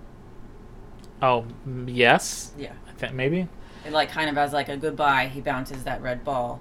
right. Um, we cut back to Alfred in the prison, and he's being executed. He gets hung at this point, so he does get killed. Uh, and then we go back to Robert, and we see Robert kind of pushing the machine into sort of like a storage kind of thing. And Fallon shows up, and Fallon shoots him. And Fallon walks up from the shadows, and it's revealed that it's not who we've seen Fallon be this whole time. In fact, it is an identical twin of Alfred. And Michael Caine was right that he is using a double, and the double was that he had a twin brother. An identical twin. So that nobody knew about. that no one knew about. This is the huge twist in the movie. I mean, a lot of stuff has been twisty, but this was like the huge. what? yeah. Oh my god. Um, basically, he reveals to them that that it was twins, and that to keep the performance up, um, one of them had their fingers shot off, Right. and the second one, to keep the illusion, willingly cut off their own fingers to match, so that they could stay the same. They also each loved one of the women that they were seeing. So Right. one of them loved Sarah, and one of them loved Olivia, but the reverse is they each didn't love the other one. The other one. Um, so they made it way more complicated on themselves because they would swap who was Fallon and who was Alfred. Right. So when they did, one of them would argue with Sarah, one of them would fight, one of them would, you know, just be Fallon dressed up near Olivia or whatever. So they just made it exponentially di- more difficult on themselves by doing all of this. I feel like there was also a scene too where I think it was after. So he had his fingers shot off at one point, and then they went to cut the fingers off of the other guy at one point, and I feel like there was a scene where the one that they chopped his fingers off, one of the women was like, "I can't believe it's still bleeding." Like I can't believe that it's it's not healed yet. Like Yeah. that's so strange. And like that didn't make I mean that didn't hit my brain at all upon first look. Yeah, his his wife said that. Yeah, his wife was like, I can't believe it's it should be healed by now, but this makes a lot of sense. Right. Um, Alfred or the twin, because we never get a name for the second one. So Alfred or Fallon, as we know it, whichever one. We don't know who is actually who. Right. Like which one. I mean, obviously Robert was technically angry at both of them or jealous of both of them. Yes. But so they're both Alfred. So Alfred tells him as he's laying there dying that you did all of this for nothing. You went to this great length. You got my brother killed. You did all this crazy shit for absolutely nothing. Mm-hmm. And Robert tells him that you still don't get it. That we do this for the crowd's face. Yes. We do this magic and everything so that when we're done and we've made them believe in something that's impossible, we get to see it on their face. It's Yes. not about the money. It's not about, and that's like him being like, that's why I didn't, I wasn't myself out there. That I was Robert, and I was just this like nobody magician. Is because I didn't do Yeah. it for the money. I don't need the money. I did it for the reaction, and I wanted the biggest one possible, and I got it. Uh, and you know, it is what it is. Also at this point, um, Robert, as he's kind of slowly succumbing to his gunshot wound, um, does knock over a lantern of some sort or something. Like a, a fire starts. A lantern. But yeah, a lantern in, the, in this building.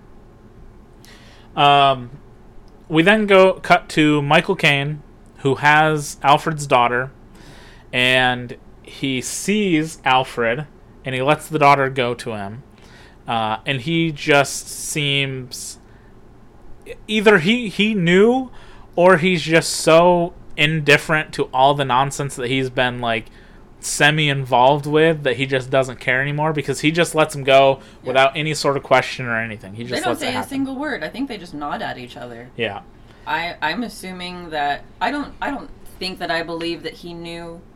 Maybe somewhere deep. He knew how the trick went, but I think maybe seeing the second one, he went, "Yeah, that makes sense." And there it is. Uh, in the very final shot of the movie, uh, what we see is as Alfred was walking away from Robert dying in that place that he filled with the props and things that he bought is rows, a huge row of water tanks. And in All each of those tanks is a dead Robert. Yeah. So both Michael Caine and Alfred would have known at that point that the way his trick was done is he was quite literally killing himself or a version of himself. It is explained at some point in the movie that Robert isn't even 100% sure that when his trick is done, if he is the Right. clone he is. or if he's the one who teleports. Right. Uh, because the first time he ever uses it, when we finally see what actually happened, he sees the clone and he takes a gun and he shoots shoots the clone. Right. In a, in a, like a terrified kind of manner. Yeah. Like he's a little like he's confused. So he came with terms with basically just killing himself over and over mm-hmm. again and wishing and hoping that when it was his turn to do the trick that he would wake up on the balcony mm-hmm. instead of out, down here. Right. But to the to like the I, I think the thinking is to the clone that is exactly what happens, but we don't know for certain if if there is any transportation of the actual person standing there. So like the the scene when we see Alfred discover him, you know, falling into the thing and it closing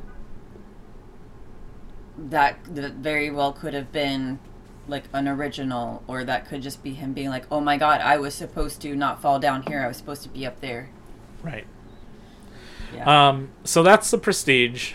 Uh, like I said, I I think this movie is actually better on a second watch or an additional watch, just because when you do know, unlike something like let's say Sixth Sense, where once you know the trick, you might want to watch it a second time to realize some of the things that are happening in the movie. In this one, because of how like convoluted and back and forth things can seem at times, when you know what's happening, you're more privy to small, subtle hints towards things, and you can try to piece it together in your brain of like, Right. okay, when is this Alfred and when is this Fallon that are showing up, and what's like at what point? Because you know now you know like when they're angry, when they're fighting, it's got to be let's just say Fallon for Right. example. When they're not fighting, it's actually Alfred, and you can try and you can't piece together it perfectly. I don't think there's any way to significantly say this is when it's this one, this is when it's that one, because we're never actually given any sort of name or an indication or anything. But I did just, like I said, I, I've probably seen this movie maybe like three times in my life at this point, and I do think I enjoyed it the first time, although I don't absolutely love it. I, th- I think it's a good movie. It just there is because of how often it jumps back and forth between Yeah. present time, past time, like middle time, and everything. It can at times kind of get a little lost in the shuffle on where exactly you're supposed to be in the timeline. But on this watch, I feel like I liked it more than maybe the very first time I ever watched it. Yeah. And it's because I was watching for the smaller things of like, okay, when is it when is it this, when is it that, and I was picking up on tiny things throughout that made a lot more sense. There was one thing that I made a note of that I, I feel like I if I did know it I've forgotten. But when we see um, Alfred and Fallon um, in prison and we realize that there's two of them and he's being put a, you know pulled away to be hung, him saying, um, "I never meant to hurt Sarah." Like I really I never meant to do that. I feel like I never caught that before. And that was his way of like apologizing for not being the best husband to her when Which, Yeah. in that case, I mean, that could have been. See, it's stuff like that that makes it hard to know. Like, is that the one that loved her, Or that or is didn't. that the one that was shitty to her, and he's apologizing because, because of him, mm-hmm. she killed herself right.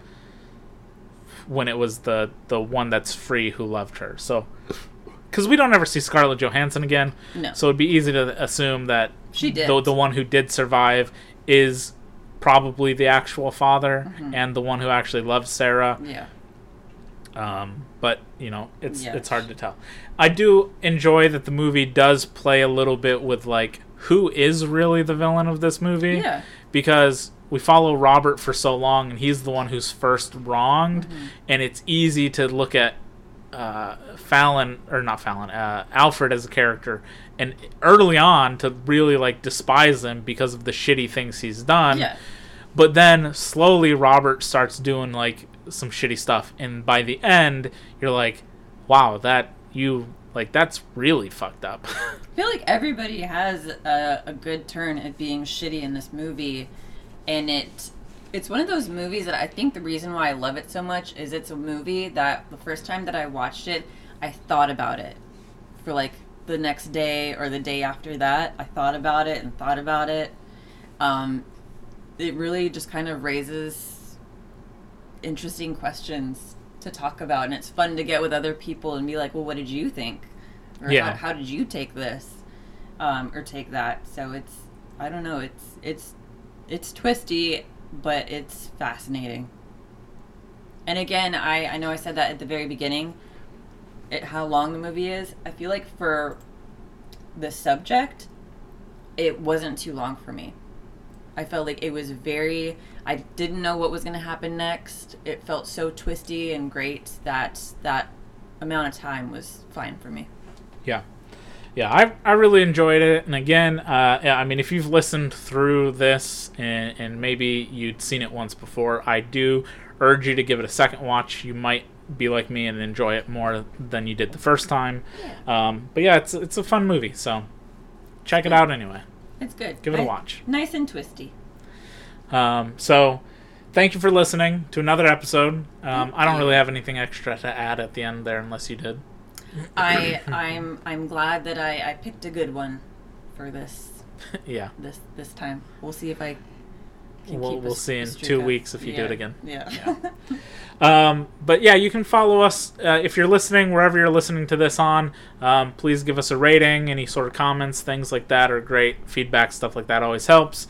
Uh, the ratings always help. Uh, you know, find more people, share it around, all that sort of stuff. You can follow us all over the place at coas underscore podcast, Instagram, Facebook, um, or even find us on YouTube. Or you might already be on YouTube. Give us a, a subscription there. Leave a comment, thumbs up, that sort of thing.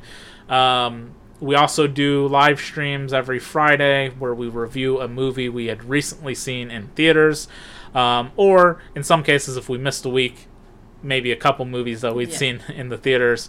Uh, so that's every Friday over on Twitch at a, usually 6 p.m. Central Time. You can find us there. Uh, but yeah, and if, if you have the chance to leave a comment somewhere, let us know if there's a movie, uh, like a new movie that you've just seen or are seeing, or if there's just a classic movie in your library that you think we should check out. Let us know. yeah, so we'll thank you for listening. Thank you. Uh, we'll see everybody next time. See you in the movie. See you in the movies. Bye. Bye.